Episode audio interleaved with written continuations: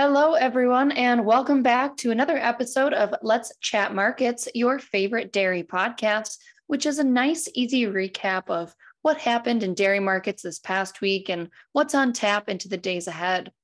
On Tuesday, the team put out our updated forecast expectations for global dairy commodity prices through the end of 2023. As usual, this 70 page report was packed with a lot of fundamental analysis. We touched on just about everything happening around the globe, from China's latest COVID impacts to a triple dip La Nina and nearby optimism regarding Northern Hemisphere milk collections. While we take pride in our price forecasts, we certainly don't have a crystal ball. So, Lucas, I would love for you to highlight some of the upside and downside risks associated with our CME price forecasts. Thanks, Alyssa. It is certainly a heavy lift to put this together, but it's also one of our premier reports each month. So I'm happy if you are a customer for you to get to read through some of our thoughts on global and domestic issues. But uh, related to the pricing forecasts, I think um, there are a lot of things that were similarly impacting the markets versus where we were one month ago. But there are slight tweaks, I think, that have you know kind of changed some of our price forecasts in near term months a lot of focus remains on the demand side of the market with supply not mattering as much. Uh, the New Zealand milk production way down versus prior year, and it doesn't seem to have spooked buyers at this point, and uh, prices continue to ease around the globe. Buyers looking ahead to a likely global recession, continued impacts of inflation, and even though the US dollar has weakened slightly, still some currency concerns that make buying products a little bit more expensive around the globe.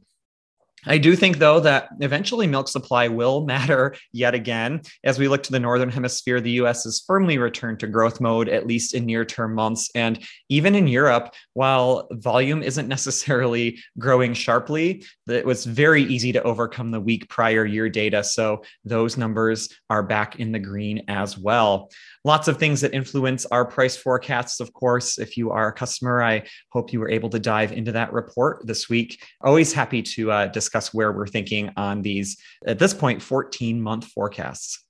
Into the rest of the week, we were very much focused on international data and events. Uh, something else that happened on Tuesday, there was a pretty interesting global dairy trade event that ended up being bullish for Fonterra's flagship commodity, whole milk powder global dairy prices consolidated for about two months, bringing some products back to a more familiar level for buyers. In addition, the US dollar had come off significantly this past week, and the combination of those lower prices and a weaker US dollar seemed to bring an increase of purchasing demand with it. Though skim milk powder price action was neutral versus expectations, while butter was absorbed as bearish. Yeah, and looking at those total volumes, buyers from Latin America, Europe, and the Middle East kind of helped to offset that subdued demand from Asia, which was down versus the prior event, most notably from North Asia, which we presume usually as China. Oil prices continue at historically strong levels. And even with that recent slight consolidation lower, uh, helps to aid those Middle Eastern economies and perks up dairy demand from the region on that auction platform. Thanks for that, Lucas. You know, the rest of our analysis out this week was mostly focused on European markets as their September milk production data was finalized and their September trade data was also released this week. Looking at milk first, collections have rebounded and were up 0.8% from prior year. Heat and drought throughout the summer began to wane into the latter half of September, providing some optimal weather conditions for pasture growth, while these record high milk prices in Europe help to promote production as well. You'll have to read our monthly report, of course, to dig into some of the product production figures and see exactly where the growth is coming from in the region. That trade data was pretty ugly, though, wasn't it, Lucas? Yeah, during Q3, the only products that reported gains over prior year were infant formula and casein from that European export perspective. Otherwise, shipments were down for key commodities and fell to four year lows for the quarter. Even fat filled milk powder shipments fell to the lowest level observed since August of 2020. Not a great combination, is it? Rebounding milk and weaker exports. As a result, weekly indices on Wednesday continued to move lower this past week. It is Friday afternoon as we are recording this, and we actually just emailed a breaking news story to our subscribers. So you get to hear it live here from Lucas himself. Uh, I think you have so, another update for us, don't you, Lucas? Yes, indeed. Uh, quite a disappointing release from USDA this afternoon. Uh, back in September, as a reminder, USDA announced that they would buy $1 billion worth of food for uh, food banks and similar food distribution uh, centers. On November 8th, 10 days ago, USDA issued that pre solicitation announcement kind of signaling an impending solicitation and clarifying their plans to purchase protein items, which involved meat, poultry, and dairy products. Now, uh, originally, this was estimated that USDA would be purchasing over fiscal years 2023 and 2024. And we expected, doing some math, even if it was kind of $300 million spent on dairy uh, as a combination of cheese and fluid milk, it could have been a, a few million pounds of cheese per month over the next several months. However, uh, the disappointing solicitation today showed that USDA is seeking to purchase only about 1.6 million pounds of natural cheese and about a half a million pounds of processed cheese. Those bids due December 1st with delivery from April to September of 2023. It's much, much lower than anything we expected to see from this solicitation.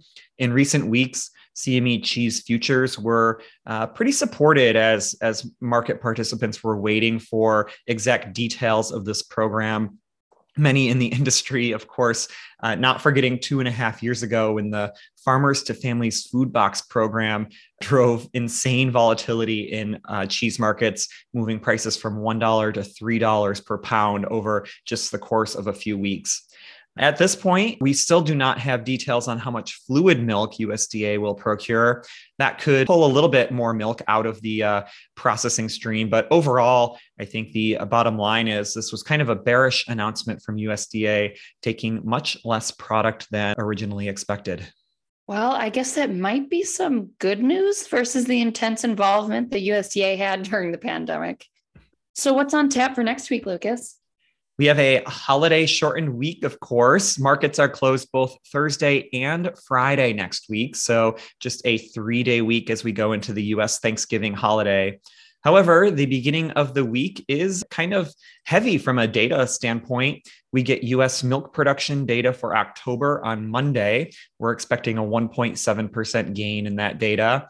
And then we also get cold storage data on Tuesday. So we get to see where cheese and butter stocks looked like at the end of October. There's also a global dairy trade pulse event and weekly EU dairy prices on Wednesday, among a few other normal weekly data points. So lots to do during the first three days of this week. But I think that does it, though. Thanks, everyone, for listening. And as always, if you need anything, feel free to reach out. Cheers. Cheers.